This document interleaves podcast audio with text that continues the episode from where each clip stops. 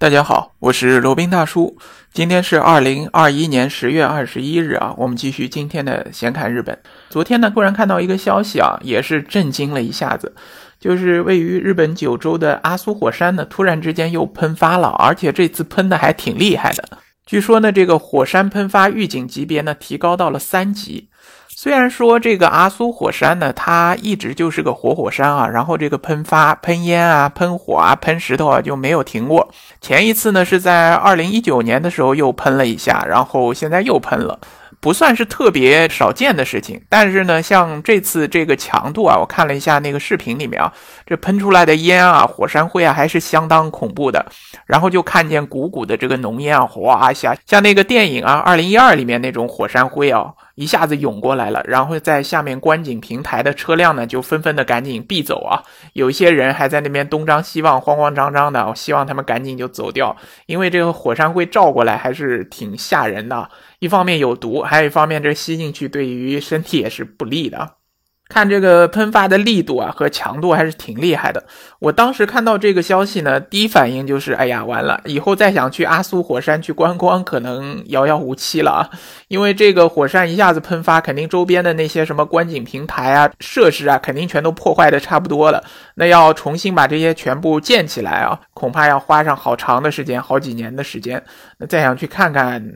大概也也比较困难了，像旁边的什么草千里啊之类那种风景绝佳的地方，恐怕也是很难再重现当年的原貌了啊，觉得有些遗憾，因为毕竟当年呢记忆还是非常美好的，还是非常惬意的，不太希望这么一个地方就此就好像被毁了一样啊，觉得挺伤心的。那顺便呢，今天就来想讲一讲这个阿苏火山啊，阿苏火山呢也是个挺妙的地方。就是说，它是九州岛上啊最大的一个活火山，也是最大的一个火山口。日本人民啊老喜欢搞什么世界第一啊、日本第一啊这种宣传啊。翻了一下以前拍的照片，在这个阿苏火山这边的观光台上，他竖了块牌子，叫“世界第一的火口”，火口就是火山口啊，世界一之火口。实际上呢，我查了一下资料，压根儿不是啊。世界第一的活口呢，其实在印尼，甚至它连日本第一都不是啊。日本第一的活口呢，是在北海道那边有一个驱邪路火山口，它都比这个大。那日本人呢，可能在这方面，在旅游观光方面是不甘于人下的，这个谦逊的态度荡然无存，一定要把这个世界第一给抢到手里，吸引更多的观光资源吧。所以就立了这么块牌子，反正呢也无伤大雅吧，就世界第一就世界第一呗。那这个地方呢？这个火山口去观光的时候啊，当时记得还是有点震撼的，因为实际上能够去观光的活火山确实不多，阿苏火山就其中之一啊。当时去观光的时候呢，那个火山口里面看进去啊，当中是有一汪碧水，就是蓝绿色的那种水啊，然后水蒸气是蒸腾的比较厉害的，散开一点呢，你能看到这一汪蓝绿色的水吧？然后这个鼓鼓的冒着蒸汽啊，可想而知下面还是有着非常高的温度的。这个就是的的确确就是一个活火山，也不是休眠火山，也不是死火山。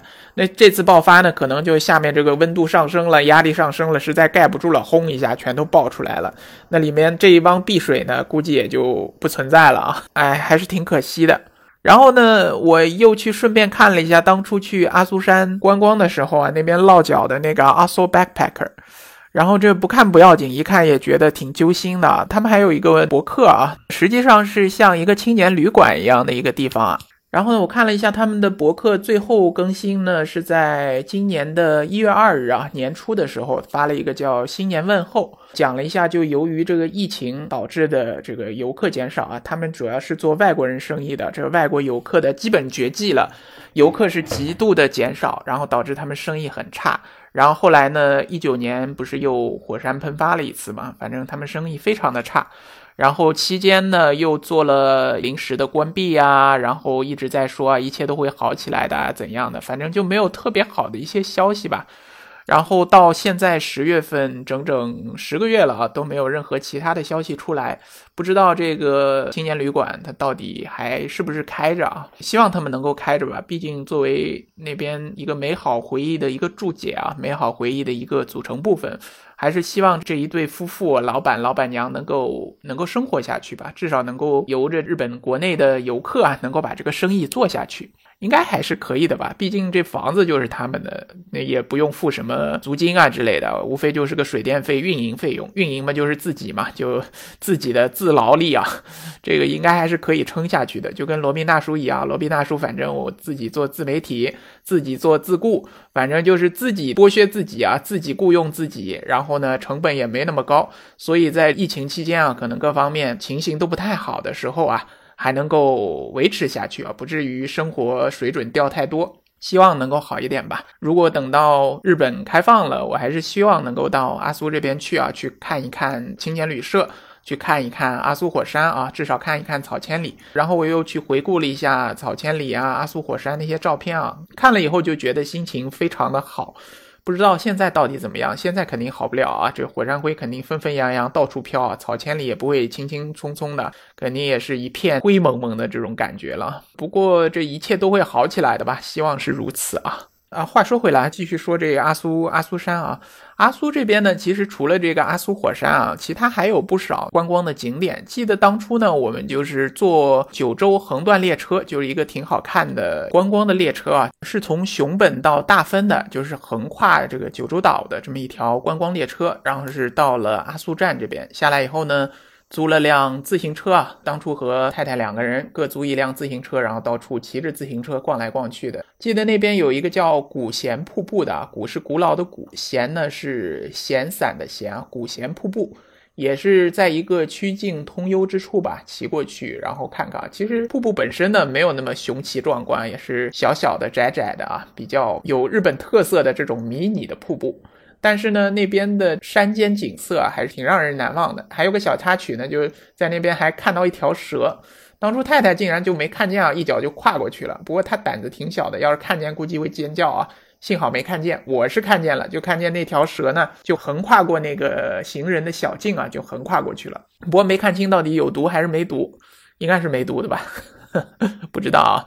九州那边应该不是盛产毒蛇的地方。整个阿苏地区呢，是被称为叫阿苏国立公园，它是一个国立公园的属性的，包括了阿苏的五座山头啊，叫阿苏五岳、高岳、中岳、根子岳、乌帽子岳和楚岛岳啊。这次爆发的应该就是中岳，然后还有周边的这些地区啊。总而言之呢，还是挺好的。建议如果想去阿苏这边玩的话，可以先到福冈或者先到佐贺。国内都是有直达航班的，然后呢，坐火车到熊本，熊本城这边可以看一下，可以看看熊本的天守阁，然后呢，再往东去阿苏这边玩一玩，然后呢，继续搭乘火车再往东去大分，大分别府这边是以温泉而得名的，可以去好好的泡个温泉。基本上呢，这一块啊，九州这块就玩的差不多了，当然也可以继续往南去鹿儿岛，甚至再往南去乌九岛这边逛一逛啊，这就看你的时间是否充裕了。唉，总而言之吧，这次的喷发还是挺意外的吧，好像心目中一个挺好的、让人神往的地方，突然又不复存在了，总觉得有点伤感。不管怎么样吧，希望一切都能好起来啊！好，那今天差不多了，再做一个小广告啊，如果对于南太平洋小国瓦努阿图的移民有兴趣的啊，瓦努阿图绿卡、瓦努阿图护照有兴趣的，欢迎添加罗宾大叔的微信啊，八二七四七九七零。八二七四七九七零沟通咨询。那我们今天的闲侃日本呢，就先到这里，我们下期再聊。